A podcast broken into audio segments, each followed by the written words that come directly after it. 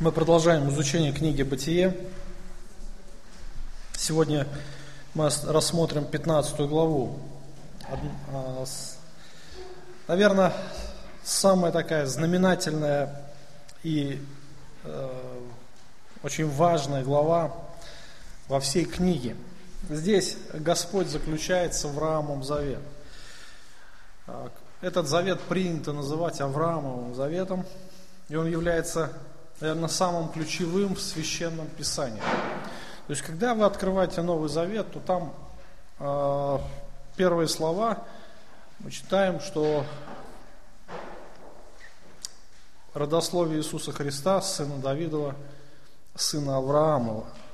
Почему Авраамова? Потому что Бог заключил с Давидом и с Авраамом заветы. И Авраамов завет является центральным во всей Библии. Почему центральным? Потому что Авраамов, на основании, вернее, этого завета Бог начинает свою работу. И все последующие заветы, они исходят из Авраамова завета. То есть, если мы возьмем все заветы, которые заключены Богом с человеком, и поместим их под одним зонтом, знаете, объединим, то вот, вот этот зонт как раз будет Авраамов завет – в нем и заключен завет, который Бог заключил с Израилем, включен в этот Авраамов завет и новый завет в Иисусе Христе. Итак, э, Господь уже до этого обещал Аврааму, много давал обещаний. Уже прошло несколько лет с тех пор, как Авраам уже вышел из Ура Халдейского, точнее уже 10 лет – и Авраам уже томится в таком в ожидании, когда же, наконец, Бог начнет исполнять обетование. Нам можно понять Авраама, потому что иногда Бог тоже замедляет наши молитвы, но тем не менее Бог остается верным Богом. И главная проблема, которая была на тот момент у Авраама, это бездетность, она до сих пор еще не была разрешена – и уже в мыслях Авраама э, было то, чтобы усыновить раба или слугу домочадца. На тот момент это был один из обычаев э, на Востоке, когда бездетные, э, бездетная пара усыновляли какого-нибудь человека. Обычно это был наиболее приближенный слуг рабов, и его обязанности впоследствии ходило ухаживание за родителями, а, те, которые его усыновили а, в их старости, и после того, как они умрут, он должен будет ухаживать за их могилами, следить а, за их могилами после кончины.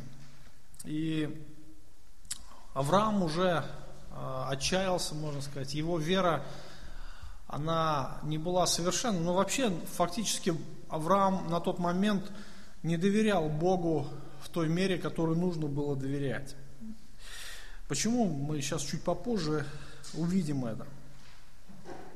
И если, например, а, в какой-то момент у родителей рождался ребенок, но уже слуга был усыновлен, то слуга, конечно же, терял права на наследство. И вот Авраам с такими мыслями, он продолжал жить, он усыновил своего слугу Елизер, то есть верный слуга. Это не просто был слуга, помните, а если вы читали книгу Бытия, мы еще с вами будем это рассматривать, если нам Бог позволит, а, когда Бог искал сыну Исааку, да, о, сыну Исааку невесту. Помните, да, вот эта ситуация – и он отправил слугу. Вот как раз Елиезер, он был верный слуга, он тоже был верующий. То есть он верил в Бога Авраамова, и он очень был преданный слугой. И вот этот Елизер должен был стать наследником а, всего того, чем обладал Авраам. Но у Бога были совершенно другие планы. То есть Господь еще будет долго испытывать терпение Авраама. Еще должен пройти не один год, а точнее еще 15 лет, прежде чем Бог начнет свои действия. И Господь э, задумал великое осуществить в жизни этого человека. Итак, мы читаем с первого стиха. После сих происшествий было слово Господа к Аврааму в видении, и сказано, не бойся, Авраам, я щит твой, награда твоя весьма велика. Итак, Бог вновь встреч... а, если мы будем более точными, уже в пятый раз приходит видение к Аврааму, и он обращается к нему, опять же, со словами ободрения, он обращается к нему, опять же, со словами обетования, обещания, которые он должен будет исполнить в будущем. И заметим, что явление Бога, оно произошло как раз после описанных выше событий. Что было до этого момента? Мы видим, что Авраам возвращается после поражения Месопотамской коалиции, в прошлый раз мы с вами это рассматривали, Бог даровал по милости своей ему победу э, над многочисленной армией, превосходящей, наверное, в несколько раз, а может быть и в десятков раз, мы не знаем точное количество, там не указано, сколько было народу, но Авраам всего, наверное, у него там было не больше там 700, может быть максимум 1000 человек. У него своих домочадцев, слуг, рабов было всего 318, плюс еще у него там было несколько союзников, тоже семейства. Это не просто были государства какие-то или города, это были просто семьи. И Авраам одерживает убедительную победу. Он возвращает имущество все, он возвращает своего племянника Лота, и после он а, возвращается, отдает десятину Мельхиседеку и отвергает а, признание царя Содомского. В прошлый раз мы это очень подробно рассматривали. И вот он остается один. Он остается один, и, знаете, есть такое понятие посттравматический страх. То есть происходит какое-то событие, очень такое, знаете, шокирующее можно. Может быть, э, ну, в нашей практике это обычно авария или э, какой-то несчастный случай с близким родственником. Ну, в общем, человек повергается в шок. То есть шок это то состояние, которое, ну, я не знаю, то ли адреналин, выброс большой. В общем, он способен пережить спокойно все то, что происходит вокруг.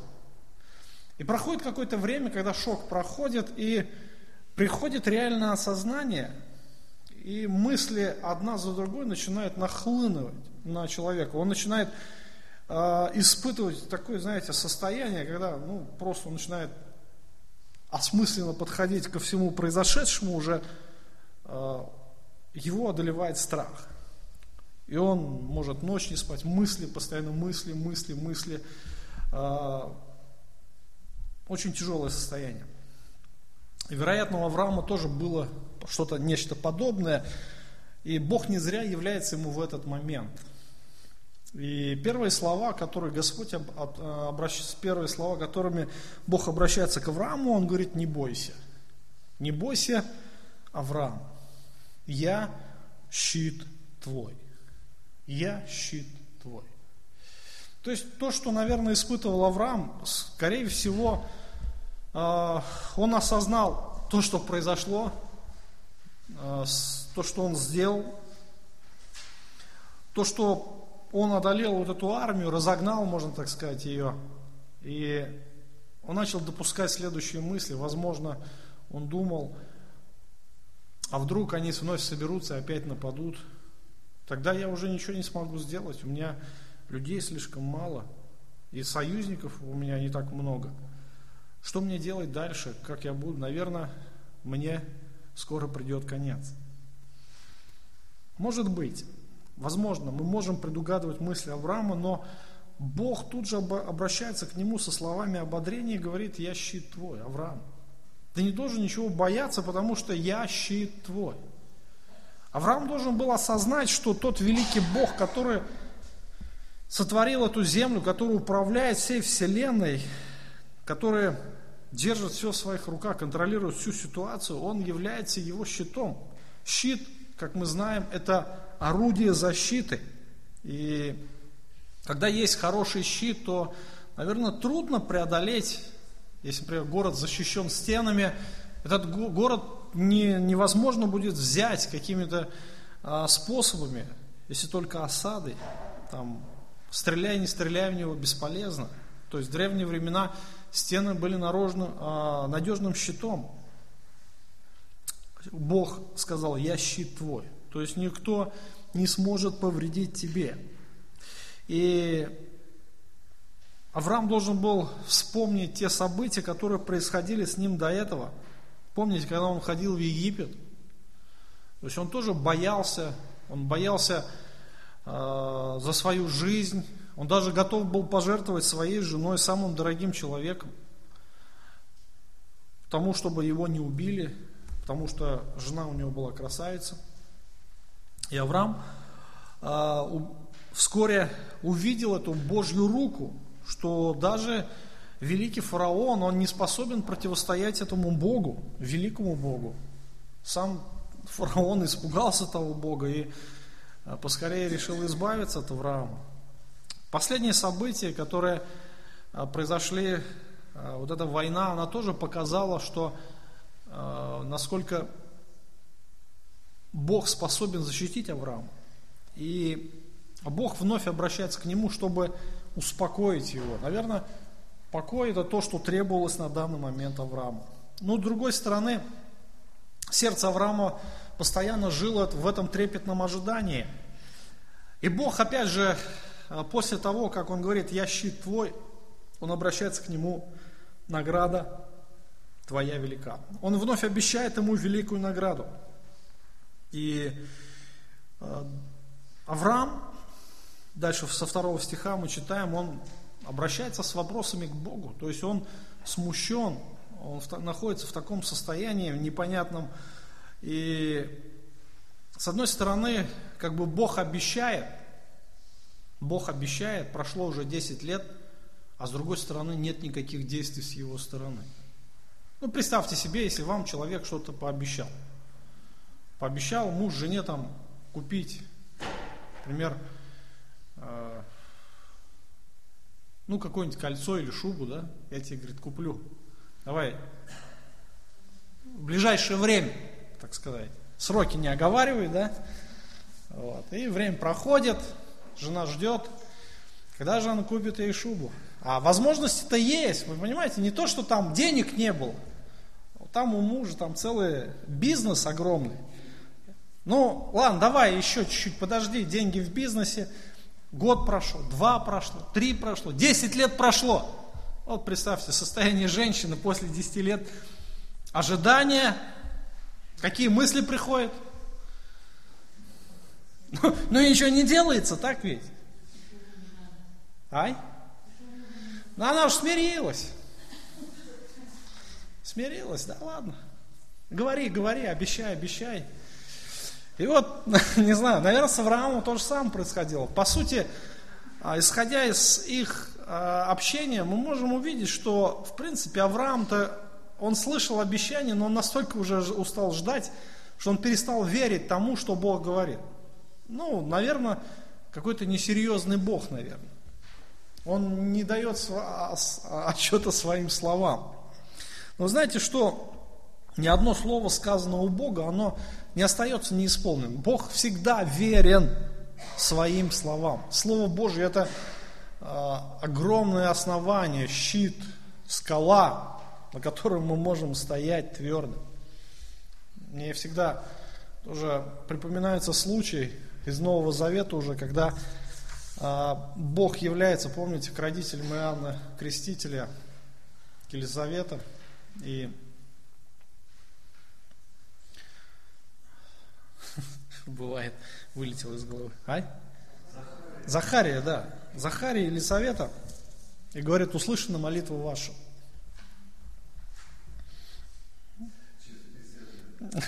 Ну, представьте, да, вот ситуация. Услышана молитва ваша, у вас будет ребенок.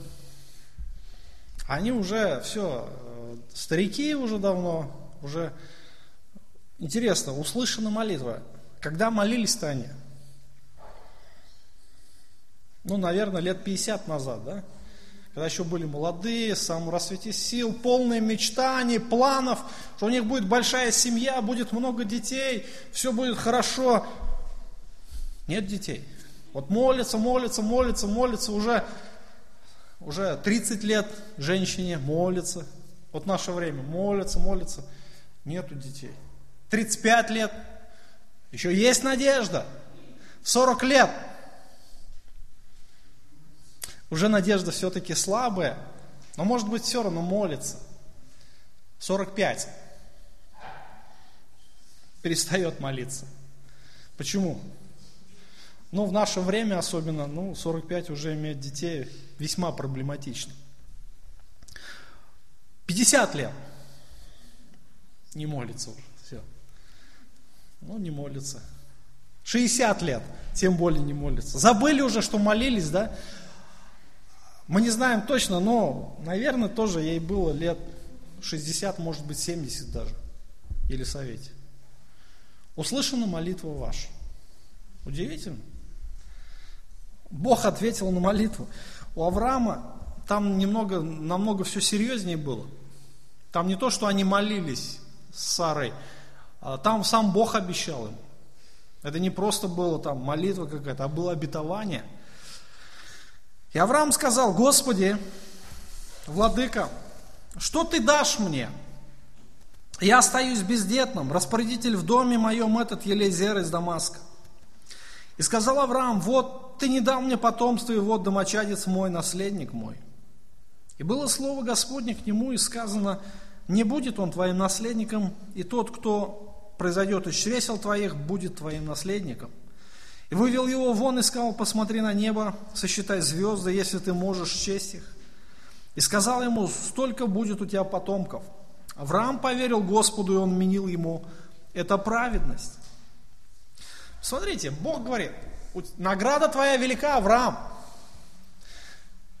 Авраам так вот, ну вообще скептик был на тот момент, он настолько скептически на все относился, он а, был в таком, в упадке духа. Ну да, награда. А зачем мне награда? В принципе, вот почитайте до этого. Что имел Авраам? Все. Вот в материальном плане в чем он нуждался?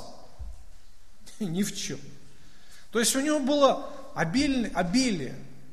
У него даже э, рабов было там, наверное, около тысячи человек. Слуг. И он был один из самых уважаемых людей уже на той земле, особенно после победы. Это весьма придало ему значимости, веса, как политика, как стратега, как личность. Он был один из князей той местности. И многие говорили об Аврааме с весьма таким, знаете, трепетом и уважением. Что ему нужно было? Какая еще награда, Господи? Зачем мне все это нужно? Что ты мне все дал? И для чего ты мне все это дал? Все это уйдет в небытие, потому что нет у меня самого главного, то, что ты обещал наследникам. И вот этот распорядитель в доме майор, моем, этот Елизер из Дамаска – ты не дал мне потомство, вот домочадец мой, наследник мой. То есть он уже усыновил Элизера. Фактически э, все документы юридически были оформлены на него. Он уже был наследником. Если бы допустить тот факт, что с Авраамом что-нибудь случилось, или вдруг он погиб бы в войне, или, бы, или же он просто умер, несчастный случай какой-либо был, то, конечно, Елизер уже вступил бы в права наследника. Несмотря на то, что, может быть, жена его была еще жива, Сара. Конечно, он ухаживал бы за ней, но фактически он вступил бы в полноправные права наследника. И Господь, конечно, видит это уныние. И, конечно же, а, его нужно было взбодрить, Авраама. Необходимо было ему дать что-то такое весомое, мощное, чтобы Авраам мог на самом деле возрадоваться и успокоиться. Что делает Господь? А, Господь выводит его, вероятнее всего, вероятнее всего, на мой взгляд, что а, Бог явился Аврааму вот именно как в человеческом теле, как а, Сын Божий, да, то есть было несколько явлений в Ветхом Завете – Сына Божьего. И он берет его за руку и выводит. И показывает ему звезды, говорит, посмотри на небо. Авраам посмотрел, и, конечно, Господь ему говорит, конечно, ты не переживай, не будет у тебя твой домочадец наследником, но тот, а, кто именно выйдет из твоих чресел, он будет наследником, и потомков у тебя будет столько, сколько звезд на небе. Посмотри на небо. Сможешь ли ты сосчитать звезды? Если сможешь, если кто-нибудь сможет, то и потомство твое будет сочтено. Ну, конечно, в древние времена были звездочеты, были такие скептики, которые ну, думали, что, наверное, можно сосчитать звезды. И вот они там считали, у них была своя система, там были свои астрономы. Но после того, как появились оптические приборы, человеческий глаз все дальше и дальше уходил во Вселенную, конечно, а, взоры открывались еще большие, и, конечно, человек понимал с изобретением научных таких э, изобретений, телескопов различных модификаций, что звезд невозможно сосчитать. Почему? Потому что мы не знаем объемы Вселенной. И чем дальше человеческий взгляд э, устремляется вглубь Вселенной, тем больше э, мы познаем, что насколько она необъятна, насколько много звезд, их невозможно сосчитать. Невозможно сосчитать количество галактик – миллиарды, тем более звезд. И удивительно, удивительно, что Бог не зря вывел Авраама, показал на небо с тем, чтобы дать ему, дать ему уверенность. То есть Авраам, он должен был успокоиться. Успокоиться от, от этих многолетних уже терзаний, а, которые сопровождали его в этом томительном ожидании когда же, когда же, когда же. И мы видим, что обетование не исполняется, и оно еще не исполнится очень долго. Ну, не знаю, как. Для Бога, конечно, это одно мгновение, 15 лет, да, не так долго. Но кому-то это очень долго. 15 лет еще ждать. Авраам успокоился. И посмотрите, вот эта фраза, шестой стих – очень важный текст, который а, показывает основание праведности человека. Авраам поверил Богу. Авраам поверил Богу, и он вменил ему это в праведность. То есть, смотрите, вот до этого момента у Авраама не было веры, той верой, которая должна была быть. Хотя бы маленькой веры. Авраам, он уже не надеялся. То есть вначале, может быть, он и верил, но потом он не верил. Он, почему? Вот если бы Авраам верил, он бы усыновил Елизера. Ай? Вот сам факт усыновления Елизера о чем говорит? Неверие, так ведь, да? Он не верил.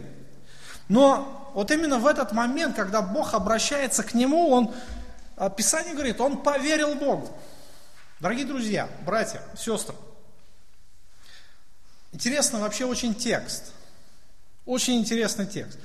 А, просто можно представить, вот каким образом мы можем узнать, верующий человек или нет. Как это проявилось внешне? Авраам поверил. Каким образом это проявилось внешне? Никак не проявилось. Это а вера – это акт внутреннего, вот этого душевного движения, да?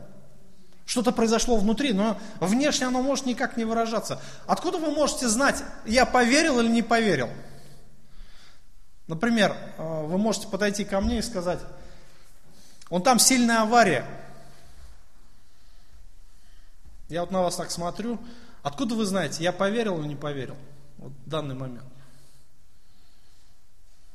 Трудно. Вот с человеческой точки зрения нельзя, нельзя дать оценку, нельзя дать э, оценку этим критериям веры. Но здесь написано, что Авраам поверил. Громче. Бог не то, что понял, Он это видел. Он это видел, потому что Господь сердцеведец. Вот очень важное наставление, братья и сестры. И лишний раз доказывает, что это авторитетное слово, Божье. Это не наше, это человек не мог написать. Потому, если бы это писал человек, вот если бы это писали вы, ну, вы бы были автором, что бы вы написали? Вот когда Бог обратился, дальше что бы вы написали? В отношении веры, наверное, промолчали бы. Потому что, ну кто его знает, поверил Авраам или не поверил. Внешне оно еще никак не проявилось, потому что дальше, если мы читаем, Авраам опять начинает задавать ему вопросы. Он опять не уверен, но Бог сказал, что он поверил. Вы понимаете, насколько это важно? А понимать, что это Слово Божье. Авраам поверил. Только Господь видит помышление человеческого сердца. И только Господь может оценить веру. И только Господь может вменить ее в праведность, потому что у Бога есть критерии оценки. Не у нас. Мы не можем оправдать человека или осудить. Почему Бог запретил суд? Потому что мы не сердцеведцы. Мы не знаем будущего, мы не знаем состояние сердца человека. То есть мы не можем сказать, что это человек погибший там. То есть мы можем сказать, судя по признакам, наверное, он погибший. Судя по его поведению, наверное, он неверующий. Да, мы можем опираться на какие-то факты, но на сердце я не могу сказать, по состоянию сердца оценить, о, он неверующий. Да откуда ты знаешь? Может быть, в его сердце есть какая-то доля веры, маленькая, может быть, как горчичное зерно, но этой веры достаточно. Вы думаете, что на этот момент у Авраама была совершенная вера? И все, он теперь стал таким совершенным? Следующая глава покажет нам, 16 глава, следующее воскресенье, если Бог нам позволит, мы с вами рассмотрим, насколько совершенной, в кавычках, была вера Авраама. Как он доверился Богу, результатом стало рождение Измаила. Но Бог оценил веру Авраама, этой веры, пусть даже она была хоть из горчичное зерно, оказалось достаточно для того, чтобы Бог вменил ему это в праведность. Основанием для проявления веры является Слово Божье. Писание говорит, что вера от слышания, от слышания от Слова Божьего. То есть э, реакция человека на Слово Божье должна быть доверием, то, что он должен применить это в своей жизни. Очень важный фактор. Вера явля... имеет основание. То есть у веры всегда есть основание. Что такое а, вера? Она опирается на обетование Божие. То есть, когда людей спрашиваешь, верующий ли ты, они говорят, да, верующий. Все верующие, так ведь, да? Спрашиваю, что ты веришь? В Бога? А поясни, как ты веришь? Ну, верю, что Он есть, я вот верующий. Или в Аллаха, или в Будду, или еще в кого-нибудь. Хорошо, а ты Библию читал когда-нибудь? Не, не читал. Грех, говорит, читать Библию. Вот тебе верующий. Но вера, она не базируется на пустом месте. У веры всегда есть основания. Помните Ноя? Помните Ноя, да? Ной был верующим? Верующим. А во что он верил? Что будет потоп. И вера его как воплотилась? Ковчег построил. Вот и вера. И спас. Спасся сам и его семья, да? Вот вера. То есть вера, она всегда отталкивается от Божьих обетований. И Аврааму было сказано, ты будешь э, отцом, отцом, и из твоих чресел произойдет наследник, от которого произойдут, произойдут многие люди. Да? Посмотри на звезды. Сколько звезд? Сможешь сосчитать? Нет. Ты будешь отцом великого множества. Вы знаете, что э, Авраам, потомки Авраама, что Бог вкладывал это понятие потомки Авраама, дети Авраама. Это не только физически потомки, но и все те, кто ходит путями веры отца нашего Авраама. А, апостол Павел говорит, все мы дети Авраама по вере. То есть в нескольких местах в Новом Завете и в послании к Галатам, в послании к римлянам мы читаем, что мы дети Авраама по вере. То есть все верующие. Если вы верующие в Иисуса Христа, если вы ходите путями веры отца нашего Авраама, вы дети тоже Авраама, и я тоже. Мы его потомки. И в это а, слово потомки Господь как раз вложил а, вот это понятие, да, и посмотри, говорит, на звезды. И, наверное, Авраам является самым большим, самым почитаемым а, таким, знаете, главой, главой семейства. Мы уже упоминали о значимости личности Авраама. То есть на всем земном шаре каждый день с почтением произносится его имя. Каждый день. На многих, на многих языках каждый день произносится его имя. И во все века люди почитают Авраама. Конечно, мы понимаем, что он был человеком, что он падал, что он грешил, но тем не менее его веры было достаточно, и Бог принял эту веру. Смотрите еще одно интересное слово.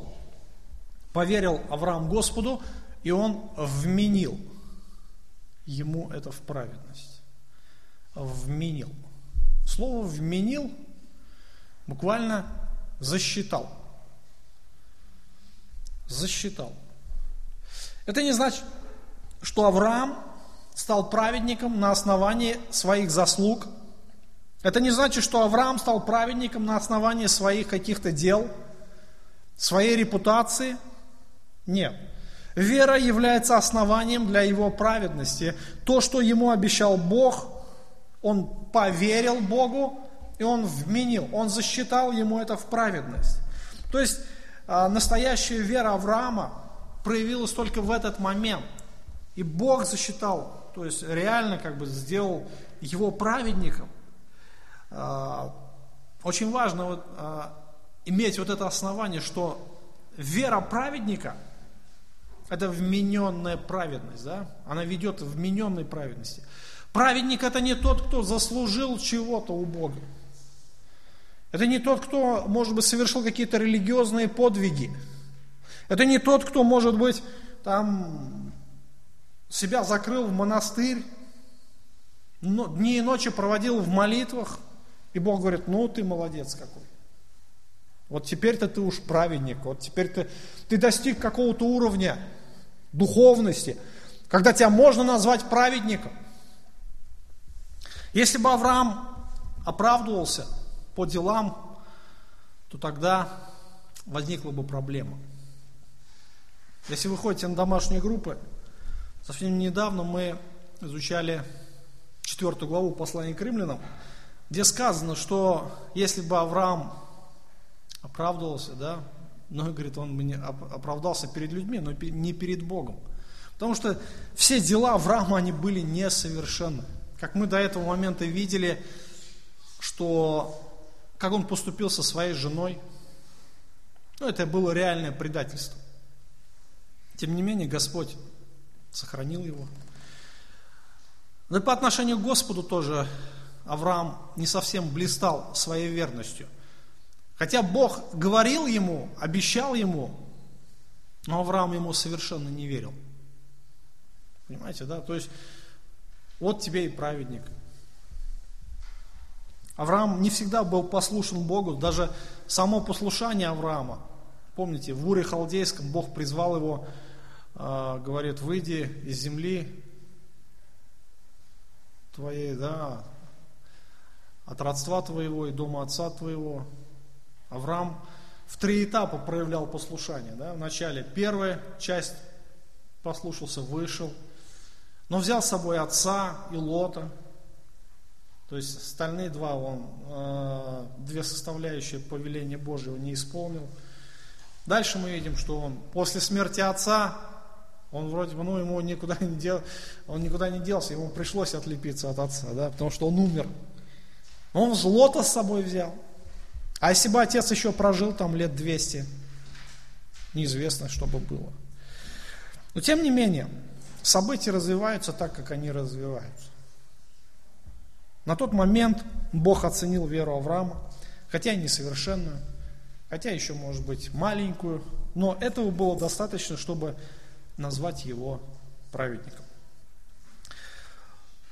Бог после того, как э, Авраам поверил ему, он обращается дальше еще с одним обетованием, обетованием земли, и сказал ему, седьмой стих, «Я Господь, который вывел тебя из Ура Халдейского, чтобы дать тебе землю сию во владение». То есть Бог не останавливается на достигнутом, и Он подтверждает прежнее обещание в отношении земли. И прежнее обещание в отношении земли, народа, который произойдет из его чресел, и обетованного семени, которое, через которое все народы получат обетование, еще не исполнилось. Не исполнилось. И, конечно, мы уже отметили тот факт, что Авраам уже устал ждать. Вот он каждый день ждет, ждет, ждет, и потом уже он перестал надеяться. Но Господь вновь напоминает ему и говорит, ну, потомков ты получишь. Будет у тебя потомки, сын у тебя будет. Но еще и землю ты получишь. И Авраам опять, ну, ладно, потомков ты мне дашь. Но откуда я знаю, что ты землю-то мне дашь во владение? А по какому поводу, да? Как, почему я тебе опять же должен доверять? И он задает эти вопросы, опять же, не от большой веры, от маловерия. В этом все показано несовершенство Авраама. И Авраам просит доказательства. Он просит, чтобы Бог ему как-то дал такое большое доказательство для утверждения его, ну, наверное, пока еще маловерной веры, я бы так выразился, да, такой маленькой веры, а может быть еще уже утративший свою силу веру. Но ему нужно было что-то твердое, что-то такое огромное, чтобы уже зацепиться верой за, за его обещание и идти по жизни дальше – и, конечно же, Бог отвечает на молитву. То есть Господь тут же э, проявляет снисхождение к Аврааму. И он заключает с Авраамом завет. То есть это одно из самых значимых событий, которое произошло в Ветхом Завете. На этом основании, то есть вот от этого обещания Бог будет отталкиваться и совершать ход истории – он будет заключать дальнейшие заветы уже на этом, на основании этого заключенного с Авраамом завета. И очень интересная здесь э, сама история заключения завета. С 9 стиха здесь показана подготовка и сам, ну, сам, сам вот этот обряд заключения. 9 э, стих. Господь сказал ему, возьми мне трехлетнюю телицу, трехлетнюю козу, трехлетнего овна, горлицу молодого голубя. Он взял всех их, рассек их пополам, положил одну часть против другой, только птиц не рассек. И налетели на трупы хищные птицы, но Авраам отгонял их. То есть вот а, после того, как Бог задает ему вопрос, он просит у него доказательства, откуда я могу знать? Докажи. Конечно же, Господь, опять же, снисходит. Э, интересно, братья и сестры, что в этом есть э, проявление наш, характера нашего Господа. Он, как в Писании написано, трости надломленной не переломит, льна э, курящего не угасит. Вы понимаете, о чем смысл, да? Трость надломлена не переломит. Когда трость надломлена, нужно сделать небольшое усилие, чтобы совсем она сломалась. И лен курящийся, то есть он чуть тлеет, тлеет, тлеет, но он все-таки тлеет. Это не огонь, это не костер. Это всего лишь тление. И вот так чуть-чуть сделал движение и угасил. Когда у человека вера с горчичное зерно, когда, может быть, э, можно сделать какой-то надлом, небольшое усилие, и этой веры не станет, но Бог этого не делает. Наоборот, Он снисходит до человека. Он не сходит до каждого из нас. Знаете, что Господь весьма милосердный. В этом проявлении Его милосердия. А это одно из Его качеств, когда Он говорит о себе, что Он человеколюбивый, что Он любит миловать. Он снисходит до человека, до его немощи. И в этом суть его характера. Авраам тоже не является не исключением. И мы видим, что а, Господь снисходит до Авраама и дает ему повеление, чтобы тот а, приготовился к ритуалу, к определенному ритуалу для заключения завета. Для этого Авраам должен был взять животных. А, здесь Бог дает ему повеление, чтобы тот взял трехлетнюю телицу, трехлетнюю козу, овна, горлицу и молодого голубя. То есть две птицы, три животных. Чтобы он рассек этих животных, положил э, друг против друга рассеченные тела, ну так, чтобы образовался определенный коридор.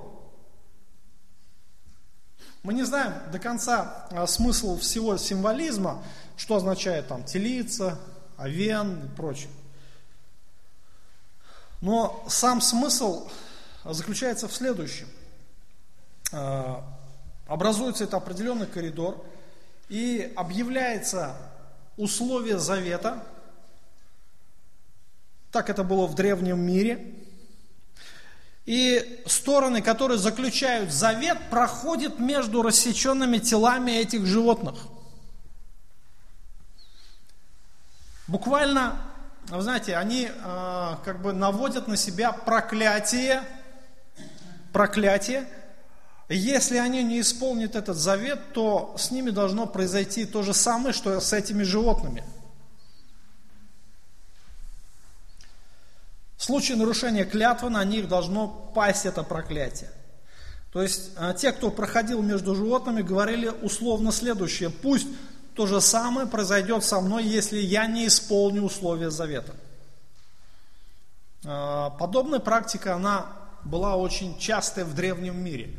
А в книге пророка Иеремия, здесь вот написал а, как раз ссылку, а, показана подобная практика, то, что она существовала в Израиле очень долго. Это было во времена Авраама, а Иеремия жил уже, так, 500, 600 год где-то, 600, так, ну, примерно тысячи лет спустя. Нет, не тысяча, полторы тысячи лет, полторы тысячи лет.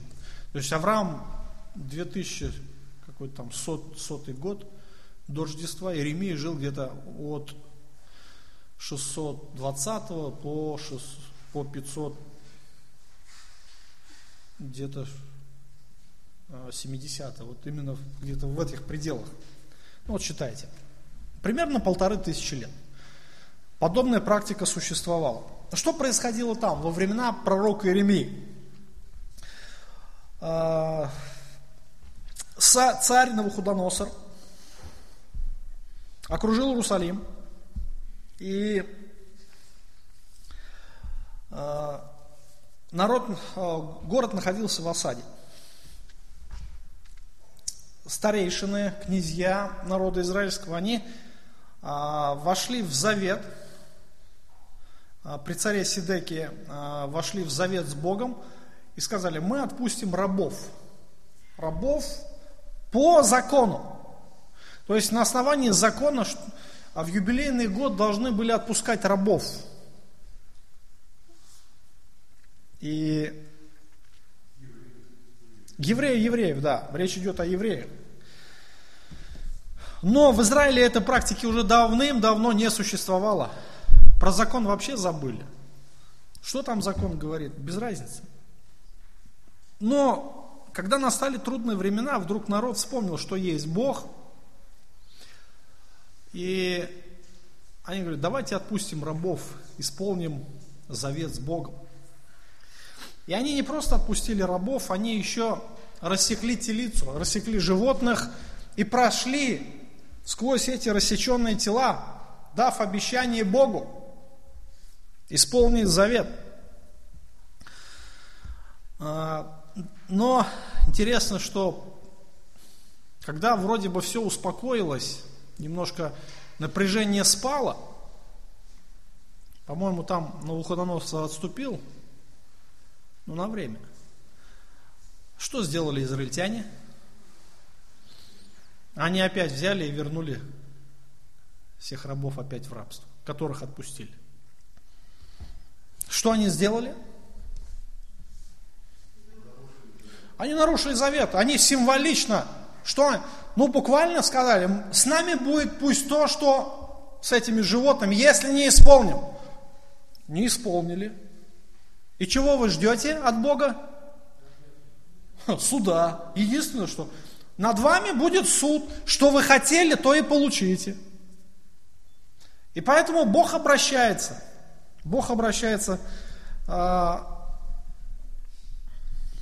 если возьмем с 12 стиха, я прочитаю. «И было слово Господне к Иеремии от Господа. Так говорит Господь, Бог Израилев, я заключил завет с отцами вашими, когда вывел их из земли египетской, из дома рабства, и сказал, в конце седьмого года отпускайте каждый брата своего, еврея, которого продал себя тебе, пусть он работает те шесть лет, потом отпусти его на волю, но отцы ваши не послушали меня и не преклонили, не преклонили ухо своего. Седьмой год, извиняюсь, там юбилейная, земля возвращается. Рабы отпускаются через семь лет – вы ныне обратились и поступили справедливо перед очами моими, объявив каждому, каждую свободу ближнему своему, и заключили предо мной завет в доме, над которым наречено имя мое.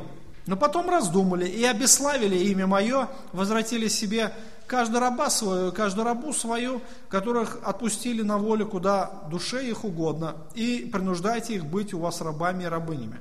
Посему так говорит Господь, вы не послушались меня в том, чтобы каждый объявил свободу брату своему, ближнему своему, зато, вот я, говорит Господь, я объявляю вам свободу подвергнуться мечу, моровой язве и голоду, и отдам вас на озлобление во все царства земли. И отдам приступивших завет мой, не устоявших в словах завета, которые они заключили перед лицом моим, рассекшие тельца надвое, пройдя между рассеченными частями его. Смотрите, они нарушили завет – который они заключили при лицом моим, рассекший тельца на двое и пройдя между рассеченными частями его. Князей иудейских, князей иерусалимских, евнухов, священников, весь народ земли, проходивший между рассеченными частями тельца.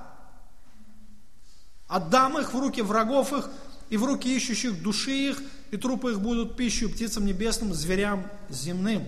И Сидекию царя Иудейского, князей его отдам в руки врагов их, в руки ищущих души их, в руки войска царя Вавилонского, которое отступило от вас. Бог отвел войско, ну все вроде бы, слава Господу, да? Нет, они раз опять начали возвращать. Господь говорит, хорошо, я их верну. И вас, говорит, отдам на посрамление.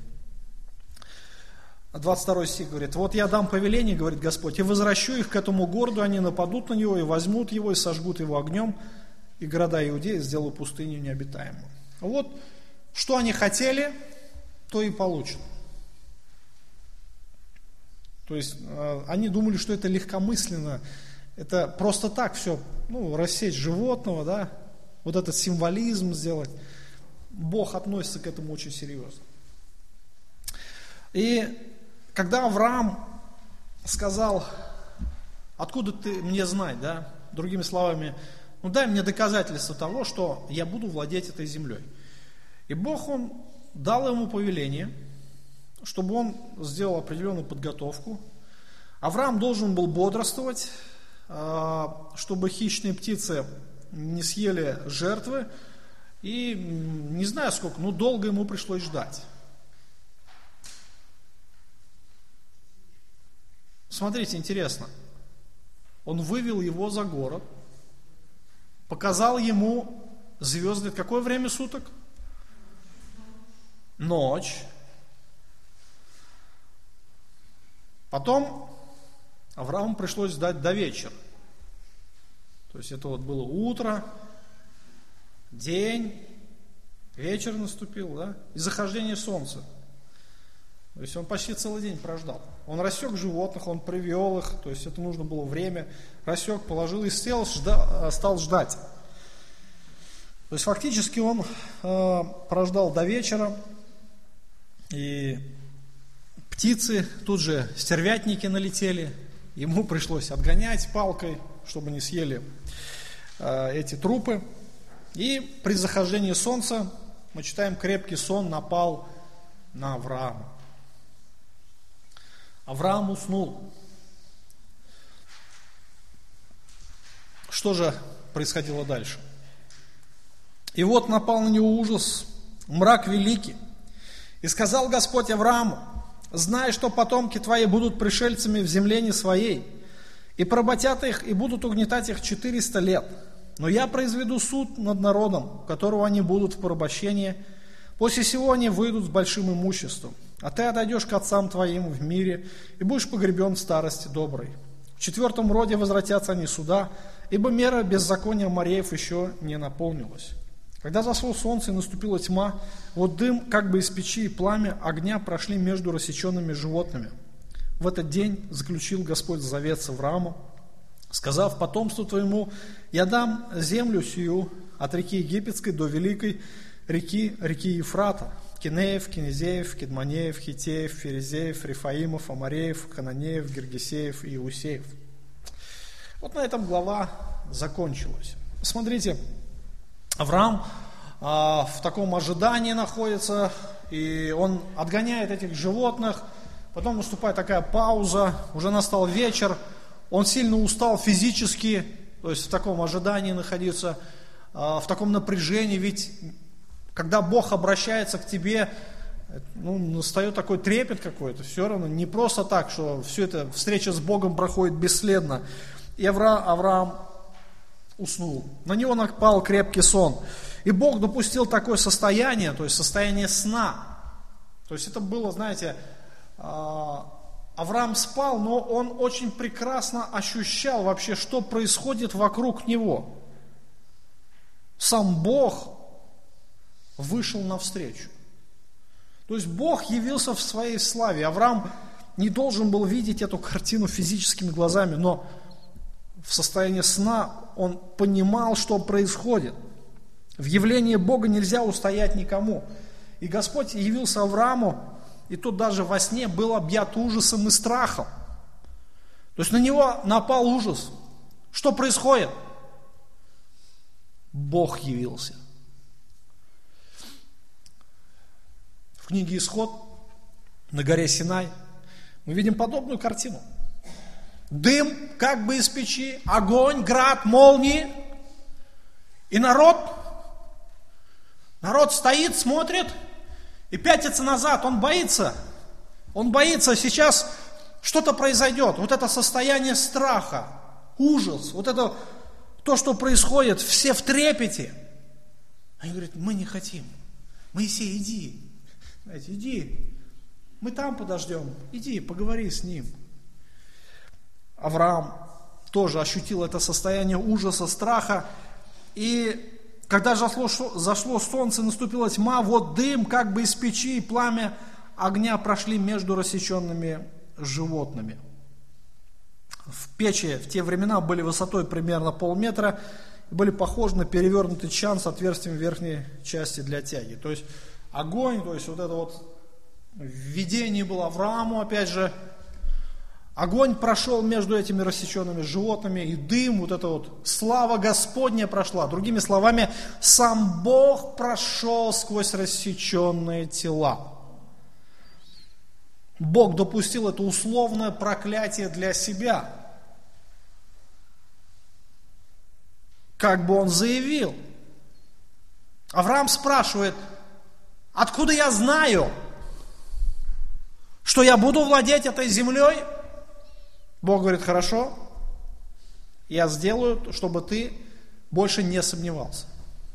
Другими словами, Бог заявил, если я не исполню того, что обещал, Со мной будет то же самое, что с этими животными. И Авраам успокоился. 18 стих дает пояснение уже. В этот день заключил Господь завет с Авраамом, сказав потомству твоему даю землю сию от реки Египетской до великой реки Ефрата. Бог дал обещание. То есть он снизошел до немощи Авраама и дал непреложное обещание с условным проклятием в случае неисполнения. Но Бог не может не исполнить. И он а, верен всегда своим словам. И Бог не просто говорит, я тебе даю эту землю. Нет, Он раскрывает еще будущее, Он раскрывает подробности, как это все будет происходить, как будет а, происходить этот захват земли. Он говорит, что, во-первых, потомки его будут 400 лет в чужой земле и станут рабами. Книга Исход как раз с этого начинается. Последние главы книги Бытие как раз показывают, что а, народ израильский оказался в Египте – 400 с лишним лет они жили в Египте и стали рабами. Все буквально исполнилось. И землю, которую они будут угнетаемы, постигнет суд. Книга Исход, первая половина очень подробно, первые 12 глав подробно объясняет эти события. То есть пророчество Божье Аврааму, они сбудутся в полной мере. Потомки его выйдут оттуда с большим имуществом. То есть народ вышел, выйдет а, с имуществом, они оберут буквально Египет, они возьмут с собой скот, очень много золота, серебра с собой вынесут. И Авраам, он не увидит исполнения, в полноте исполнения этих обетований, но он умрет в мире и в доброй старости. А, и у Бога еще есть один фактор, который тоже, может быть, заслуживает внимания. А, Божий суд, он имеет какую-то, знаете, меру. То есть беззакония, они не всегда проходят безнаказанно. Когда человек грешит, или народ грешит, есть определенная мера беззакония. Когда чаша переполняется, Бог начинает производить суды. И в тот момент э, Господь давал милость. В этом проявлении милости Бога к язычникам, Он не сразу наказывает, Он ждет. И на тот момент, он говорит, еще мера беззакония еще не наполнилась, да? Амареев. Амареи, язычники, те, кто населяют землю, э, пока говорят, я не могу тебе дать ее сегодня, вот именно в данный момент, при твоей жизни – ты умрешь, но настанет время, когда я исполню все эти обещания. Поэтому Авраам должен был успокоиться и жить э, жизнью веры, прославляя Бога. То есть вот э, пять условий, э, когда потомки будут владеть его землей. Да? Пять событий, которые должны будут произойти. Итак, Господь показывает пределы от великой реки Египетской до великой реки Ефрат. То есть от Нила до э, Ефрата. Вот этот район полумесяца, он должен будет перейти во владение Израиля. Хотя Израиль не обладает этой территорией в, да, в полной мере, э, во времена, по-моему, Давида э, однажды Израиль владел этим объемом территории во времена Соломона и Давида. Это золотой век царства его называют. И после, когда царство разделилось, израильский народ уже больше никогда не входил в эти пределы. Но обетование Божие, оно еще в силе. Настанет время, когда а, Господь установит свое царство а, в Израиле, и как раз вот эти пределы, они ну, будут э, входить в территорию Израиля. И Божье обетование исполнится в полноте. Удивительный тот факт, если мы будем наблюдать за исполнением этого завета, то мы увидим, что этот завет является, а, во-первых, односторонним, а во-вторых, безусловным. Односторонним. Почему односторонним? Сквозь рассеченные тела кто проходил? Сколько личностей прошло? А, только Бог прошел, да? Только Бог прошел. Авраам просто наблюдал. Авраам наблюдал, вернее, как он спал вообще. У него просто было видение. Он стал просто свидетелем и успокоился. А, он прекрасно понимал юридическую сторону этого завета. И с другой стороны, он был безусловным. Он а, не ставил человеку а, какие-то условия, чтобы эти обетования, они исполнились. То есть он не ставил человеку, Аврааму в данном случае, условия какого-то послушания, чтобы исполнить все обещания, которые он ему дал. Вопрос, почему?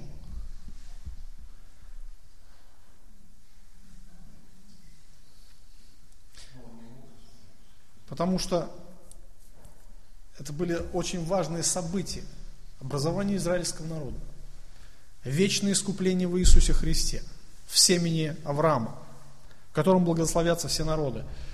И ставить эти события в зависимость от послушания человека, это глупо. Почему? Потому что э, послушание – это ненадежный фактор. Э, мы видим, что ни один праведник ни один праведник в истории земли не был послушан в совершенстве. Возьмите себя. Насколько послушны не вы, мы Господу. Представьте, если бы а, история Земли, она стояла в зависимости от человеческого послушания – Авраам бы был непослушен. Ну, Бог, вот представьте себе такую картину. Бог заключил с Авраамом завет, но поставил условие. Авраам, я все это исполню, если ты будешь послушен в совершенстве, да? Авраам не послушен, что Богу остается делать? Не исполнить. Ладно, Авраам, до свидания. Следующий. И сколько бы пришлось ждать исполнение Божьих обещаний, наверное, до сих пор бы не исполнилось, и Израиль бы не образовался, и Христос бы еще не пришел бы до сих пор. Поэтому Бог заключает односторонний и безусловный завет. То есть Бог и Его Слово является основанием для исполнения всех обетований. Очень важное а, замечание, очень важная истина, которую все мы должны уяснить и уразуметь для себя. То есть Бог не ставит никаких условий, потому что э, это очень важные события. Это план Божий, это часть плана Божьего по искуплению вообще цели человеч... э, в истории, э, в искуплении человечества. Очень важно, чтобы э, здесь Бог являлся сам гарантом исполнения.